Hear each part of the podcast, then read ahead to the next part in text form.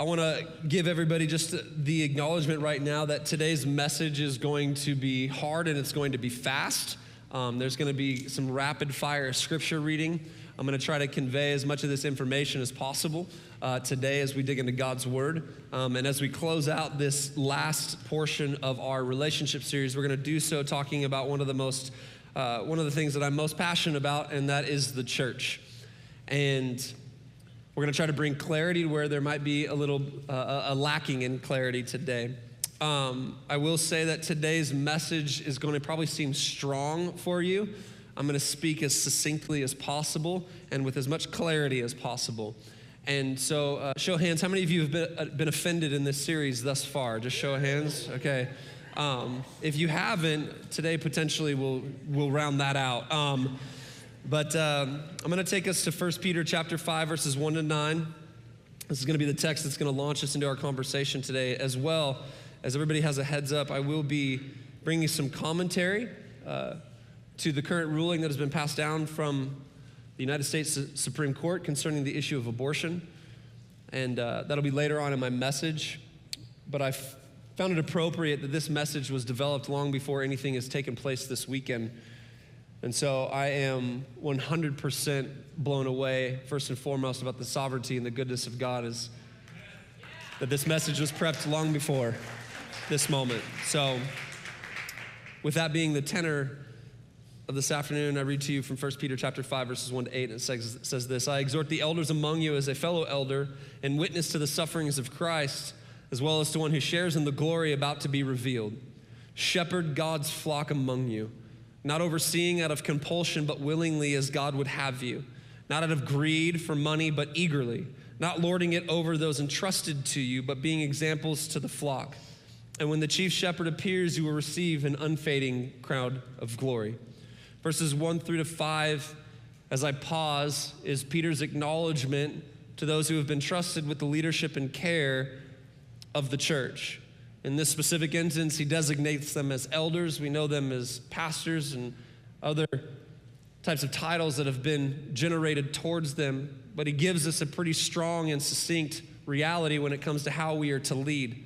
He's going to shift his attention now to verse 5, and he says, In the same way, you who are younger, it's a designation that he's making both as age and a spiritual designation as well, that those who may not be as informed in their Christian walk to be subject to the elders. All of you clothe yourselves with humility towards one another because God resists the proud but gives grace to the humble.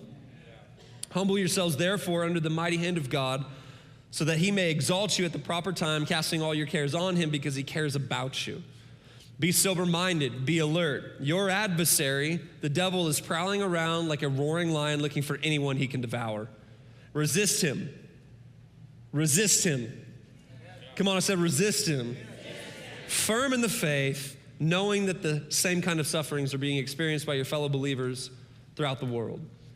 Today, as we finish out this little mini series, Happily Before and After, within our series, You Are Here, I want to speak to you from this subject right here Alanis Morissette, eighth grade dances, and ecclesiology.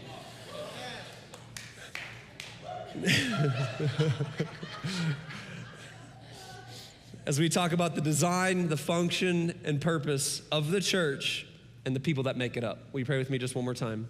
God, we thank you for your word. We thank you that it's alive and it's active, it's powerful, has the ability to transform us from the inside out.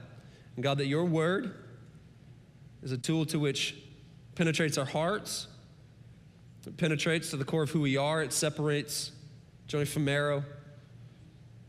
And so, God, I pray that as your truth is proclaimed today, that light would be shed, that truth would be found, and freedom would be lived in. So we thank you for your word today.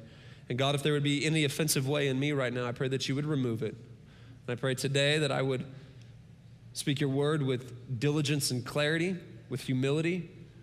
God, that you would move me out of the way so that your church would hear the goodness of your gospel today. In Jesus' mighty name, come on, in the church shouted. Amen. Amen. Um, I can distinctly remember an eighth grade dance that I was at. Um, I grew up in the late 90s, early 2000s, where we listened to real music like Stone Temple Pilots and Pearl Jam and Soundgarden and Nirvana and come on, like some of, the, some of those bands when, when real music was made. And so, um, But one such artist that came out during that time was an artist known by Alanis Morissette. And regardless of what you think about her and her music, um, it was always a staple at dances. And I remember this one eighth grade dance that I was in an auditorium. I can almost smell it. I could picture it. I could see the basketball hoops and the stage and, and the awkward preteens who were standing on each side of the room. Guys over here, girls over there. Come on, how many of you know what I'm talking about?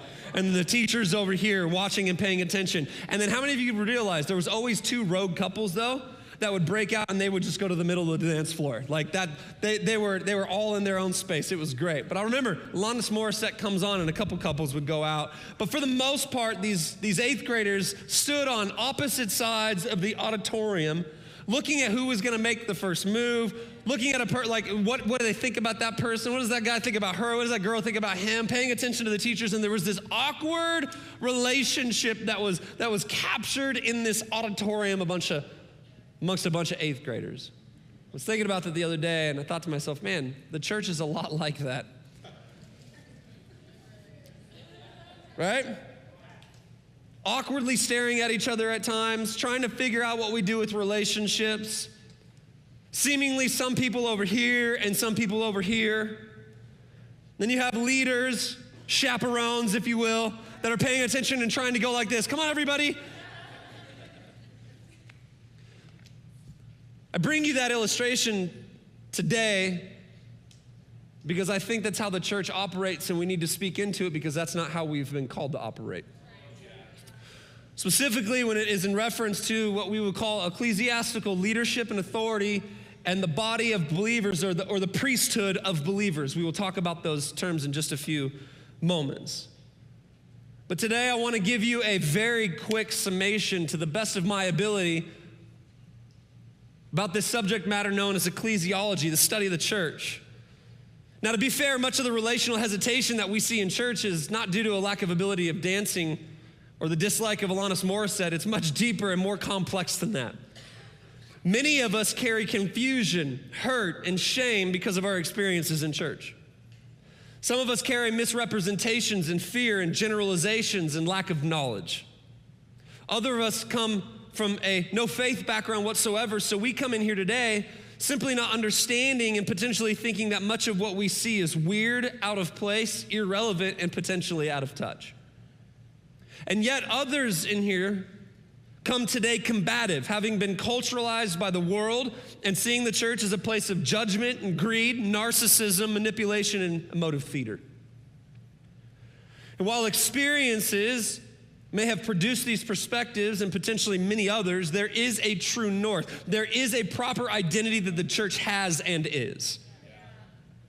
One is such that has been designed by the grace and the presence and the authority of God. One that has been inaugurated by Jesus, empowered by the Spirit, and stewarded by centuries of faith filled men and women. This cloud of saints that surround us, as Hebrews would tell us. And while it's a relationship that is tenuous at times, there is a heavenly design and purpose for the church. Come on, I said that there is a heavenly design and purpose for the church.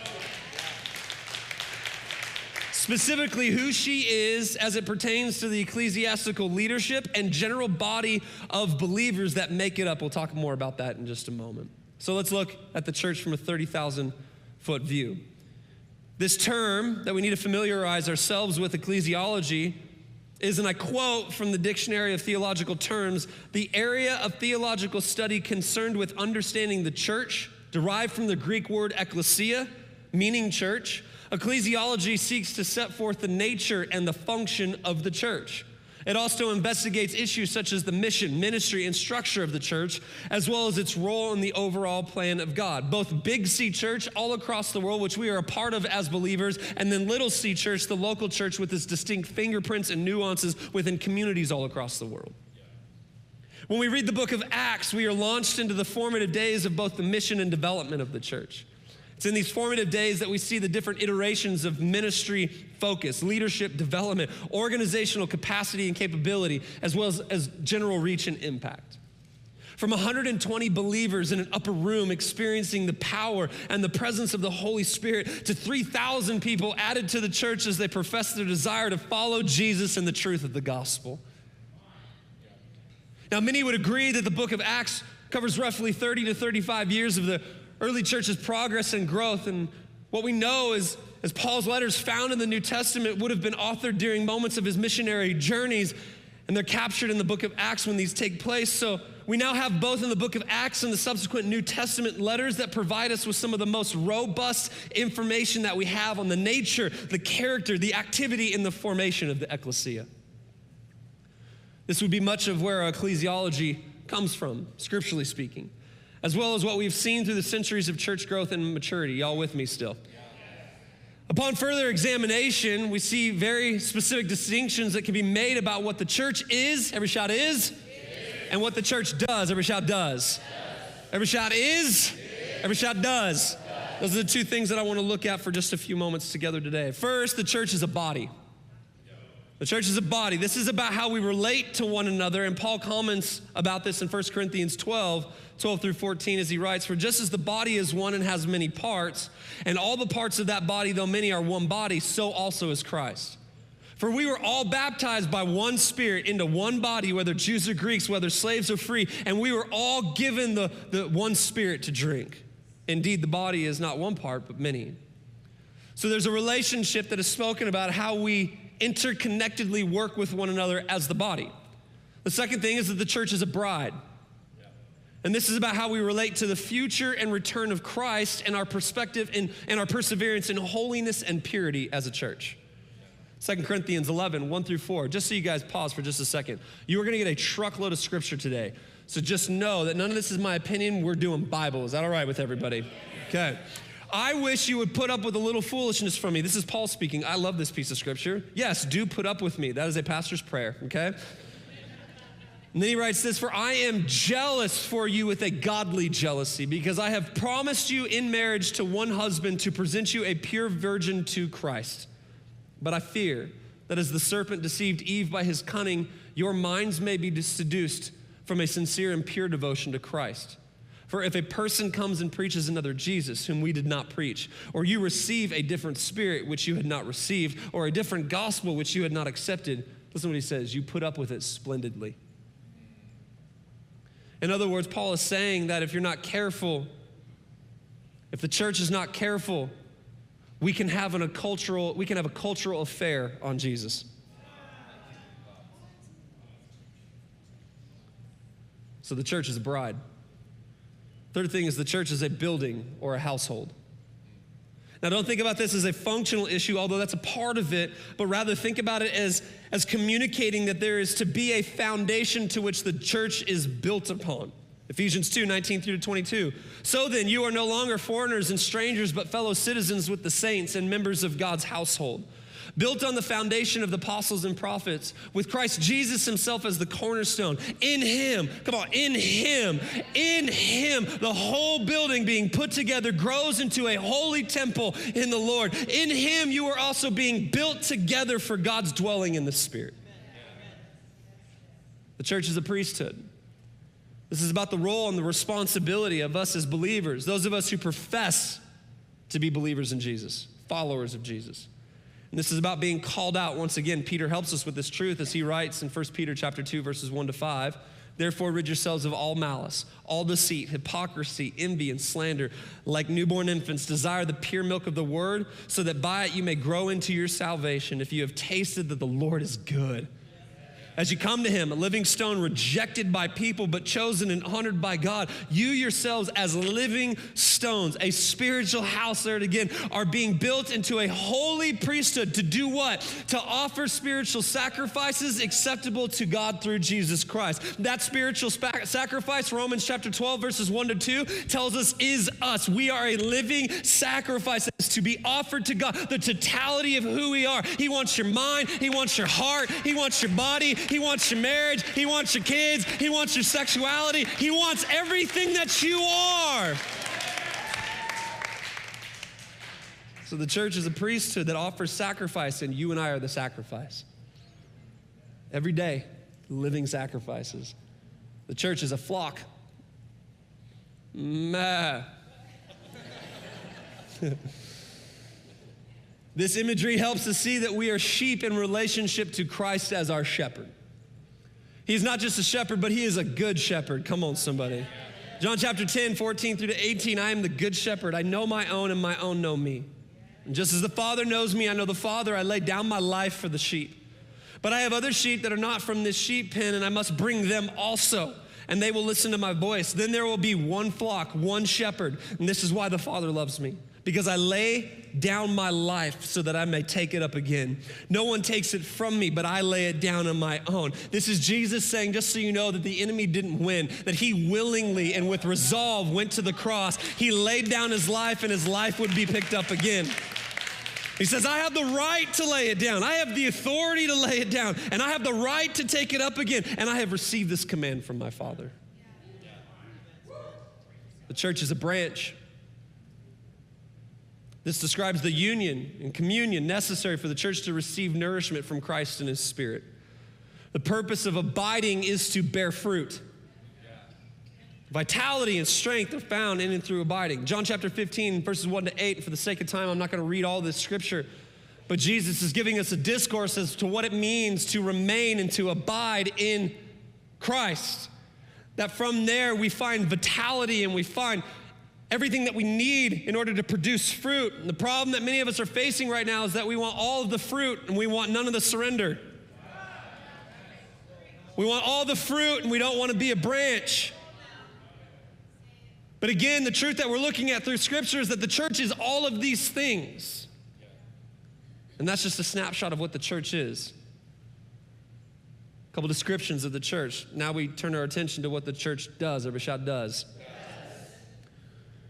And this is an important work for us to do because if we're to understand the interdependent relationship between all of us who are part of God's house, we have to dig into this stuff. Y'all with me? So let's look at what the church does. The church worships. The church worships. Let's call this the actional distinctives of our purpose. The church worships. Three important Greek words. I'm gonna have the team just throw them up really quick. Three important Greek words we must be aware of when it comes to the posture and presentation of our worship as the church. Can I please tell you today that worship is not just seen in hands raised in a service on Sunday. The church's worship looks like first Greek word to bow and prostrate one's self before the Lord. Second Greek word, to worship means to present priestly service, sacrifice. We talked about that a moment ago. Third Greek word is to have reverence and or fear of God. Not boo, I'm scared of God, but what would happen if the author and the creator of life stepped out of the heavens and walked into our service today and stood right next to you and placed his hand upon your shoulder? What would you do if he walked into the room? Would there be awe? Would there be reverence? Would there be a bowing and a posture that says, I am humble before you, God? That's what it means to worship. Other realities of our worship would be communion or the Lord's Supper, found in Acts chapter 20 and verse 7 and many other verses. We've got communion sitting in the back back there so that you can take communion every single week. And as a church, our pastoral team right now is trying to flesh out how that looks in the context of, an, of a quickly growing church that is nuanced in its faith allegiance on the weekend.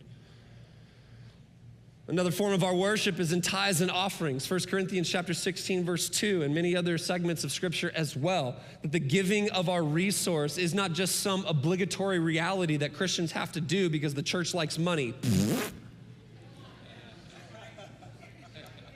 Come on, your giving is worship. Come on, I said our generosity is worship. The obedience and tithes and offering, that's worship. When you, when you walk out of here and you stick something in the box or you give on Pushpay or you send something in the mail, can I tell you that that is worship unto God? That's what the Bible teaches us, and it is a sweet smelling sacrifice. And then he tells us that singing and music is a part of our worship. 1 Corinthians 14, verse 26, Ephesians 5, verse 19, Colossians 3, verse 16. So the church does worship. The church has instruction. That's where it gets quiet.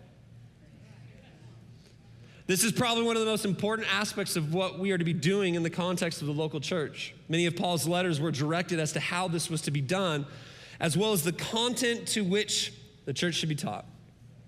In one of the strongest discourses concerning this issue, Paul the Apostle would charge a young Timothy to pay attention to his teaching, to be confident in it, and to not hold back because this is what the people entrusted to him needed.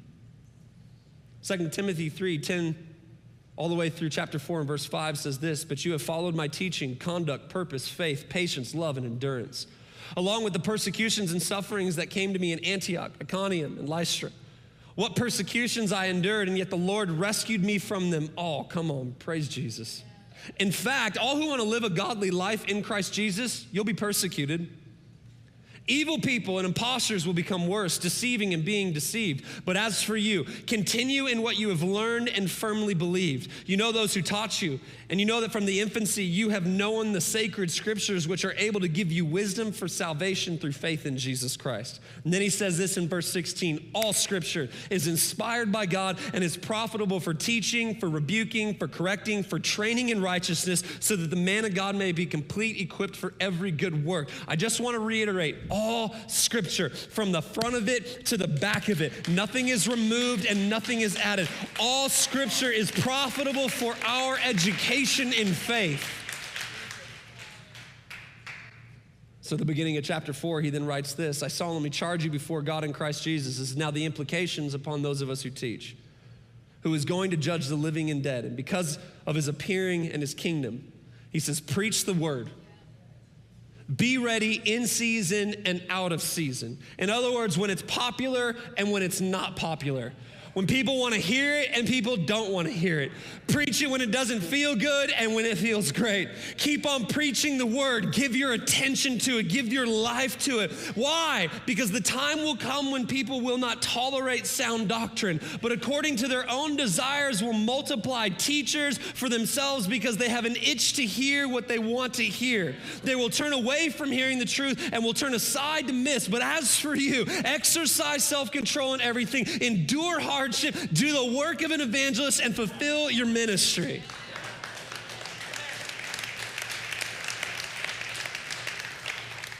The teaching and instruction that we are to receive in church is designed for a very specific purpose, and that's to bring the church into maturity. And this is what the book of Ephesians tells us in Ephesians chapter 4, verses 11 through to 16. You notice how we're just point Bible, point Bible, point Bible. Y'all with me right now? All right. And, that, and he gave himself some to be apostles, prophets, some evangelists, some pastors and teachers to equip the saints for the work of the ministry, to build up the body of Christ until we all reach unity in the faith and in the knowledge of God's Son, growing into maturity. How is that maturity measured? Well, with a stature measured by Christ's fullness. Yeah.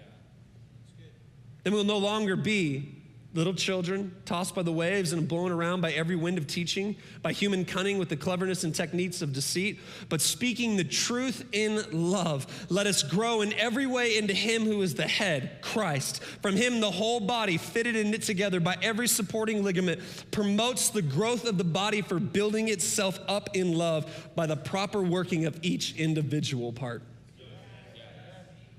It's beautiful truths that our faith rests on. We'll touch on this particular piece of scripture again in a few moments, but I want us to pay attention to verse 13 as it speaks to what maturity is measured by, and that is the fullness of Christ.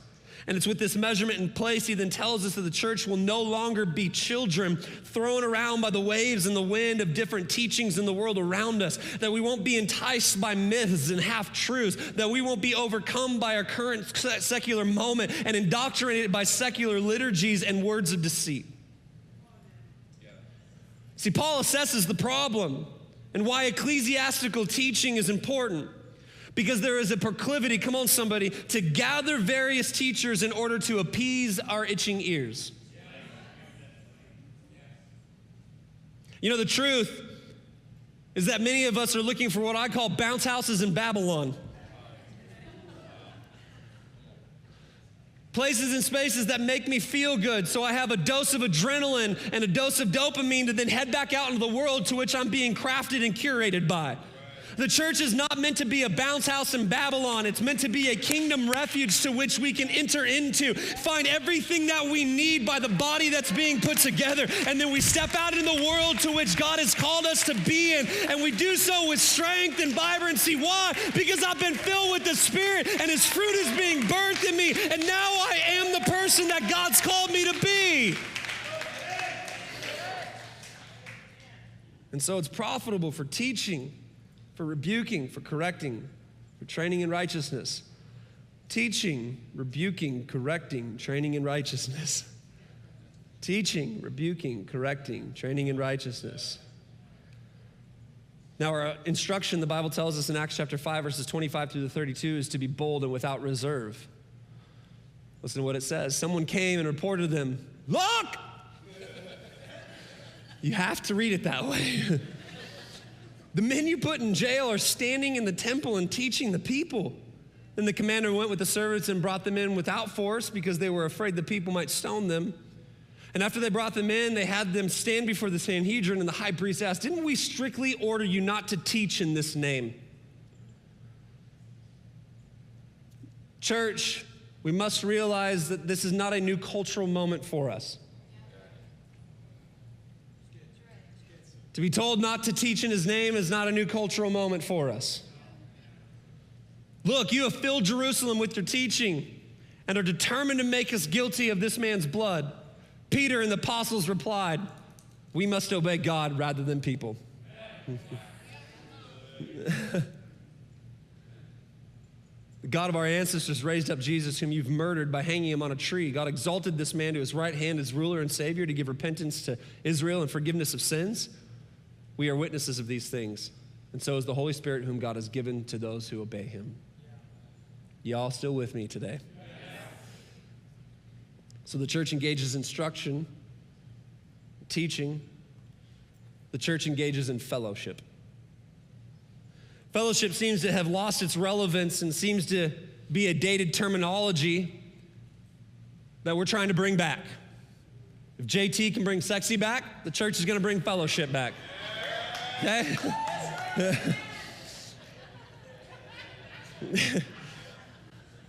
Can I get an amen in church today? but it's actually it's very important truth to rally around is there's an important distinction that is associated with fellowship.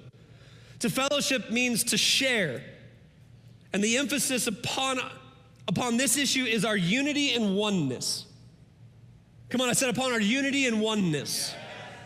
And it's significantly more potent of a word than our current cultural assessment of a simple community. And I'm going to try to change our language around here. I believe the sacred paths and the ancient ways are the things that we need to start hearkening back to. Your CrossFit box can be a community, Starbucks can be a community, your restaurant can be a community, your neighborhood block could be a community. And those are beautiful things. But to be a fellowship is very different than a community. The church is not a CrossFit box, the church is not a cul de sac, the church is not a restaurant, the church is not a library. The church is the church of the living God to which we fellowship, and there is oneness and unity.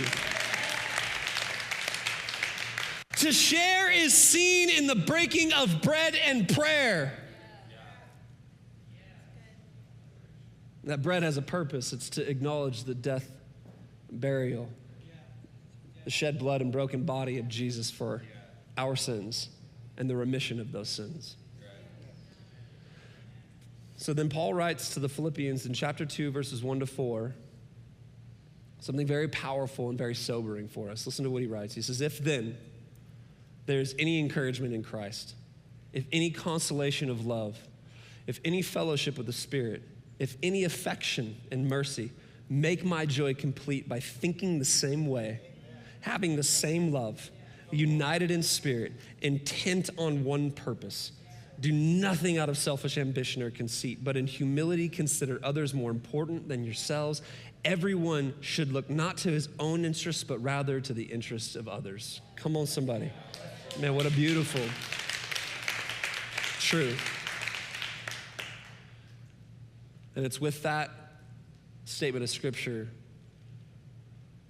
that I bring us to a conversation that we need to have today and momentarily concerning the issue of the Supreme Court ruling on abortion.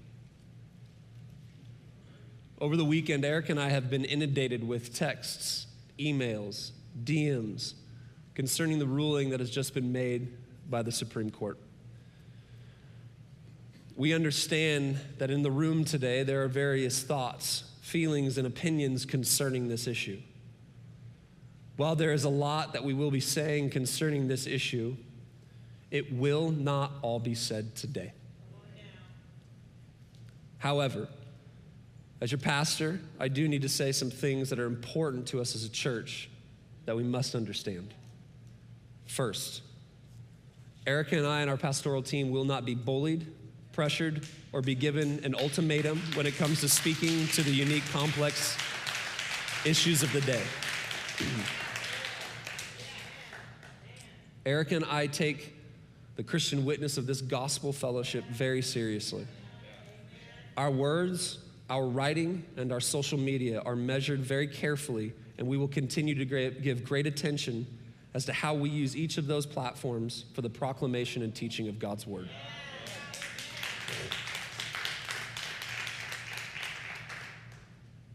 Trust me when I say that we are very aware of what is happening in the world around us.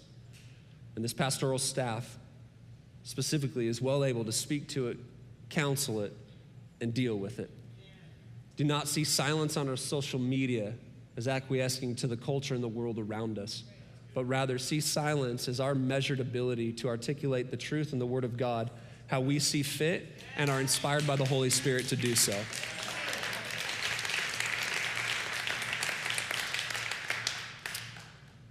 Two, with that being said, concerning the current ruling that has been handed down by the court, I offered these thoughts.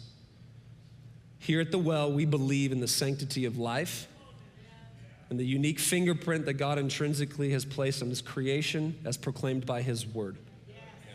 The Word that holds all things together. And so, therefore, I celebrate it. All life is seen as valuable precious, and deserving of the opportunity to live to the fullness of God's plan for their life. We believe that life starts not just at conception, but long before, as God speaks to us in the book of Psalms, telling us that before we were formed in the womb, that He knows us and our days are numbered by Him. I understand, however, that this idea is not shared equally by everyone, and I would acknowledge that there is even a spectrum concerning this issue today here in this room. My job as a pastor is to, as we just discussed, bring teaching, correction, and articulation of God's word in order to build up the body in growth and maturity. That maturity is measured by the full stature of Christ. So to that end, as we deal with what has been has taken place, I offered these truths concerning those I've just mentioned. To the unbeliever who is potentially in this room today, we give compassion. We may not agree, but we don't, we don't need to hate each other. We may not agree, but we can work together in relationship. To the seeker, we point to truth. We do not want to sell you something that is not representative of the full truth of God's word. We do not want to bait and switch you into this church, and so we must be clear and upfront as to where we stand on certain cultural issues that are in our time. To the follower of Jesus, I bring correction. If you are a professing follower of Jesus, our first protocol is to live a life that is in submission and service to God's word. We do not have rights, we serve a king.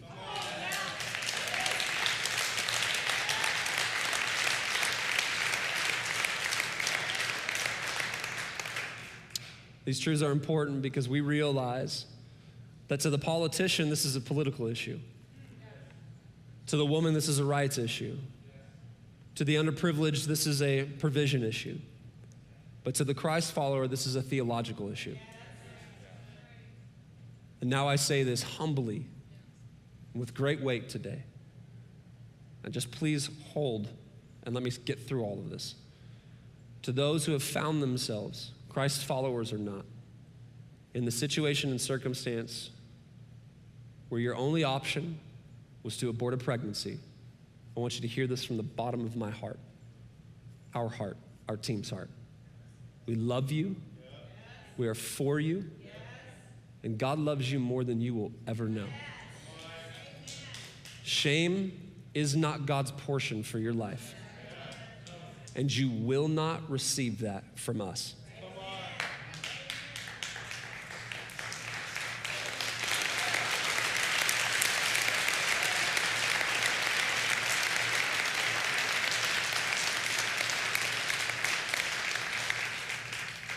Here's what you will receive from us.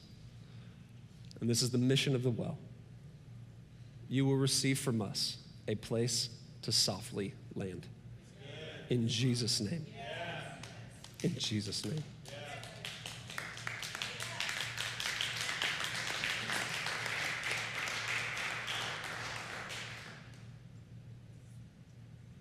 Please do not allow the pundits and the social media voices give you insight to who we are. And the reason I'm addressing this today is so that if you need to go back and know who we are, you were either in the service or you can rewind it online. And as I said, Erica and I and the rest of our pastoral team are here to work through, speak to, counsel, cry with, and work out our salvation daily with you. Because that is what the beauty of the gospel fellowship is about. Jesus at the center of it all. In Jesus' name, amen.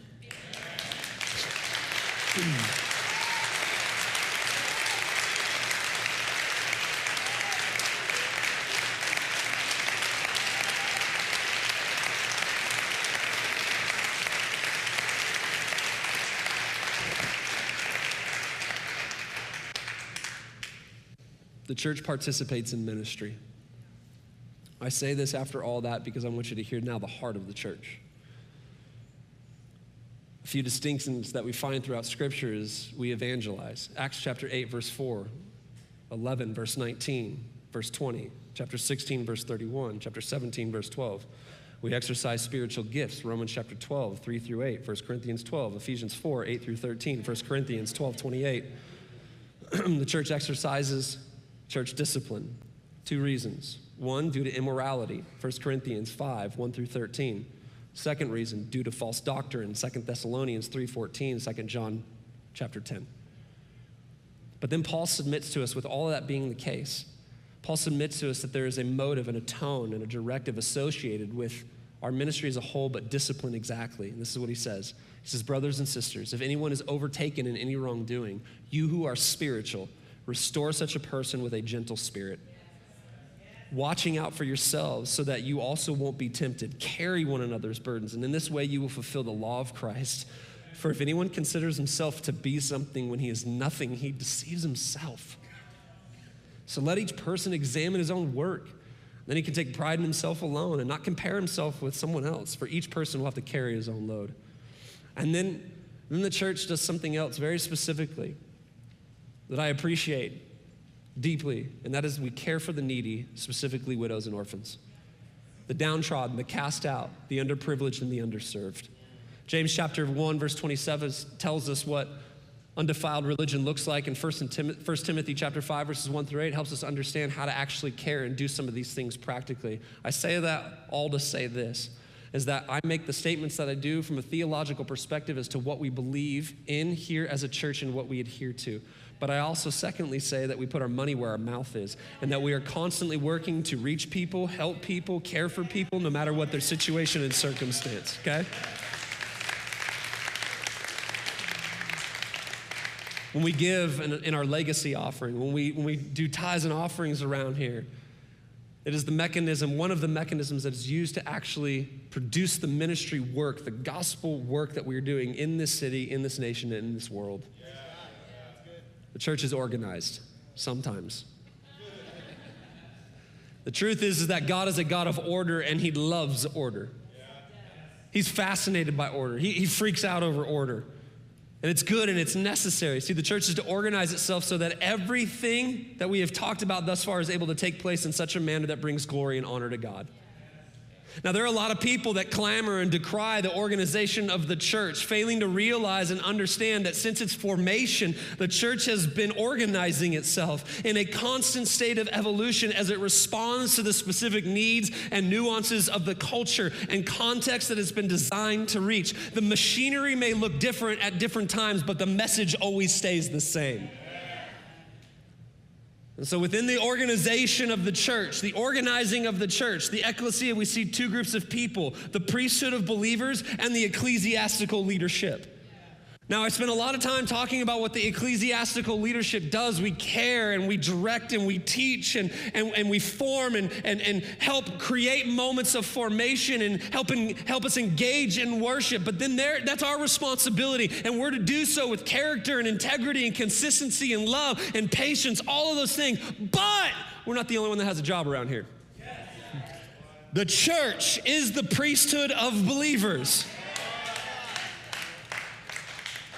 And so you are, as we read earlier, to come to him as living stones, a spiritual house are being built into a holy priesthood, 1 Peter chapter 2, to offer spiritual sacrifices acceptable to God through Jesus Christ. And that looks a different couple different ways.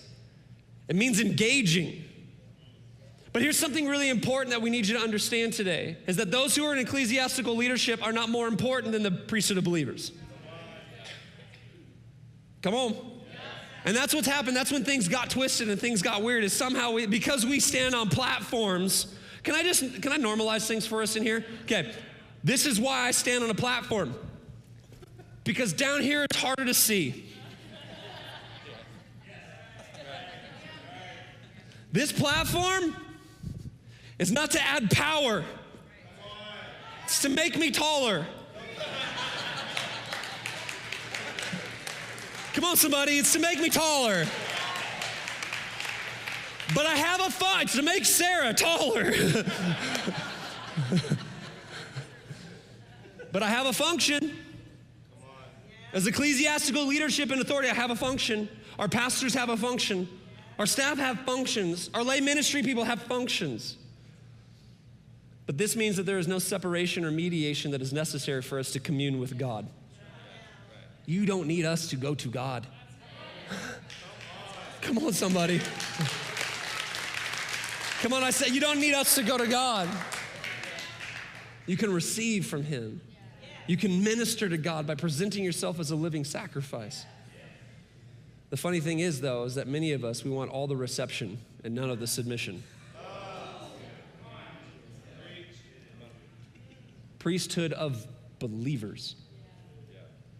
As author J.V. Fesko put it, that all believers are priests means that not only ministers, but also the person in the pew has the right and the authority to read, interpret, and apply the teachings of the Bible. However, that does not disregard the very purposeful design and application of ecclesiastical leadership. J.V. Fesko comments once again on this issue as he writes Every person, therefore, who is united to Christ shares in his priestly office. But this great blessing does not mean that we should reject authority function in the office of the minister. We are indeed a holy nation and kingdom of priests. Christ dispenses this holy office to all Christians through the outpouring of the Spirit. But in, uh, in, but in addition to this blessing, Christ has also given the church gifts apostles, prophets, evangelists, shepherds, teachers to equip, equip the saints for the work of the ministry, for building up the body of Christ. The shepherds and teachers of the church are priests, just like the rest of the body of Christ but the Spirit uniquely gifts them so that they can equip the church for their own growth in grace and the proclamation of the gospel. This amazing pastoral staff that we have is varied in giftedness, varied in their skill and their ability. And the beauty that's happening amongst this pastoral team is that we have the grand ability to be able to point in different directions when you need that. Can I just tell you this today, church? You do not get the best ministry from Jason Parrish.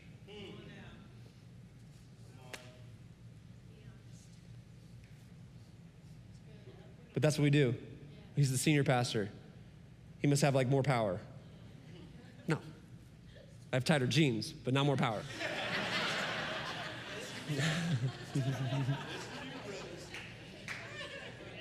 but I may, I may point you to Pastor Kaisa so she can care for you and pray for you because she has a unique ability and skill set. I may, I may send you over to Dr. Lori because she's Dr. Lori. I may, I may send you over to Pastor Dave. Because, yeah, you know what I'm saying? Because he's got wisdom beyond his years, and, he, and he's a fireman at the same time. So we send all the fires into his office.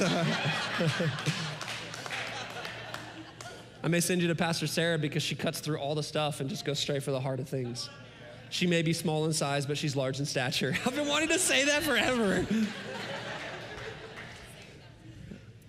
may send you to Pastor Howie He's an incre- incredibly deep man who has grand education and in many ways is more equipped to speak to certain things than I am. Let me send you to Pastor Erica because she is going to go straight at things as well. And she is going to help problem solve and she's going to help see things from a different perspective. And she's got a wealth of scriptural knowledge that's going to help bring freedom to your life. This is your pastoral team. This is what we do.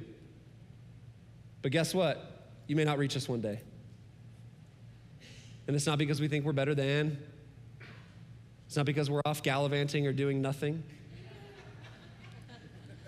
But what you get to do, above all else, is outside of us. You get to go to the Good Shepherd. Come on, somebody. The Good Shepherd, the overseer of your soul. So, Hebrews chapter 13, as I land this plane, verses 1 to 17, I'm not going to read it all. We'll communicate some very important truths for us that we need to know as a church.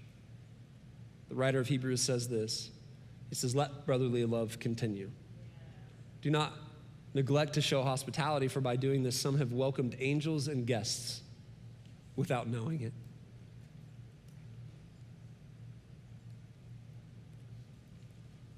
Remember those in prison as though you were in prison with them, and the mistreated as though you yourselves were suffering bodily. Marriage is to be honored by all, and the marriage bed kept undefiled, because God will judge the sexually immoral and adulterers. Keep your life free from the love of money. Be satisfied with what you have, for He Himself has said, I will never leave you or abandon you.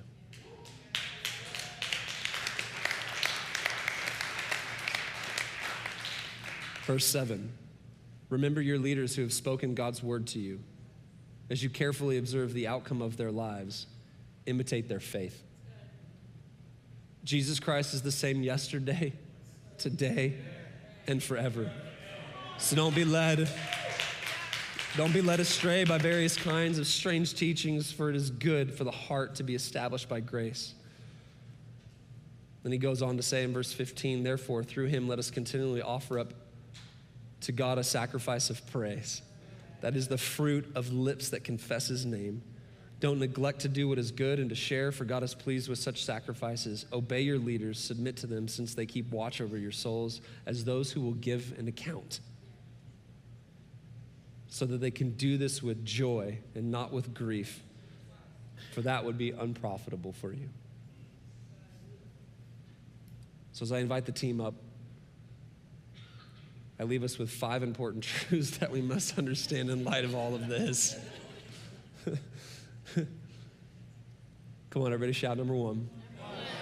Here's the first truth where there is pain, there will always be people. Where there is pain, there will always be people. Can I just say this to us today? Church hurt, which many of you have experienced in this room, church hurt goes both ways.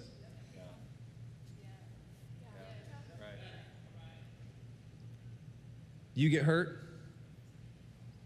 can I just tell you that this church, the church that I pastor, has hurt us. But you know what we don't do? Is give up on it. We don't give up on it. We don't trust ourselves more than we trust Jesus with the relational space of this church. Where there's people, there will be pain. Listen, somebody's gonna bump into you one day. Somebody's gonna say something stupid one day. Can we just talk real in church? Somebody's gonna post something on Facebook or Instagram, and you'd be like, I thought I knew you.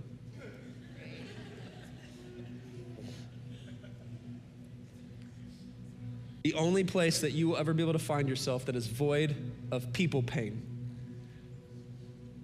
is marooned on an island with Wilson as your friend.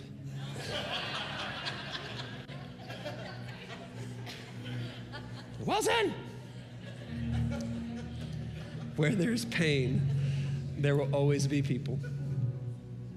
Number two, everybody shout number two. Where there is a mission, there will always be responsibility. The mission of the church is not the responsibility, the weight of that is not on the shoulders of a few pastors, and a paid staff. The mission of the church is the responsibility of the church. So we engage in that mission a couple different ways. First, giving. Get engaged that way. Tithes, offerings, generosity. It's worship, as we just learned. Serving. Get on teams. Be here. Come to one service, two services. There's thousands of people that call this place home. You can meet more than you think. And then I want to encourage you with something that I've, we've been talking a lot about as a pastoral team. I want to challenge you to grow. I want to challenge you to grow. And one of the ways that you do that is through our foundations course or getting involved with the Timothy Project. I challenge you to grow as a believer if you call yourself one. Where there's a mission, there will always be a responsibility. Number three, ever shout number three. Where there is order, there will always be authority.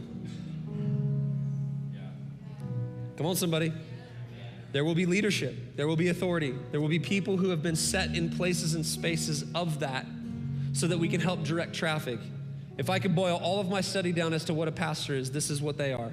A pastor is an air traffic controller. And all we do is this to make sure that no one dies in the process. People going, people coming, people hurting, people laughing, people weeping, people rejoicing, people confused, people, y'all see what I'm talking about? In the church is like a place, there's, there's no other place like it. There's no other place like it. It is a, it is a beautiful disaster. As one preacher calls it, it is brutal. Number four, shot number four. Where there is humility, there will always be grace. If the church would humble itself, grace. Grace does not find pride, they're mutually exclusive. But where there's humility, there will always be grace. And number five, last one, I promise. Where there is an invitation, there will always be salvation. So it's with all of this in mind today that I submit to you all of these truths. And I pray that they inform you and challenge you and shape you into a more secure, able, and convicted follower of Jesus. In Jesus' name, amen. I'm going to invite you to bow your head and close your eyes in this moment. And I want to invite many of us in this room today to pray a prayer that we pray every single weekend around here. And that is the prayer to which those of us who have yet to say, Jesus, be my Lord and be my Savior, this is your opportunity. Say yes to Him.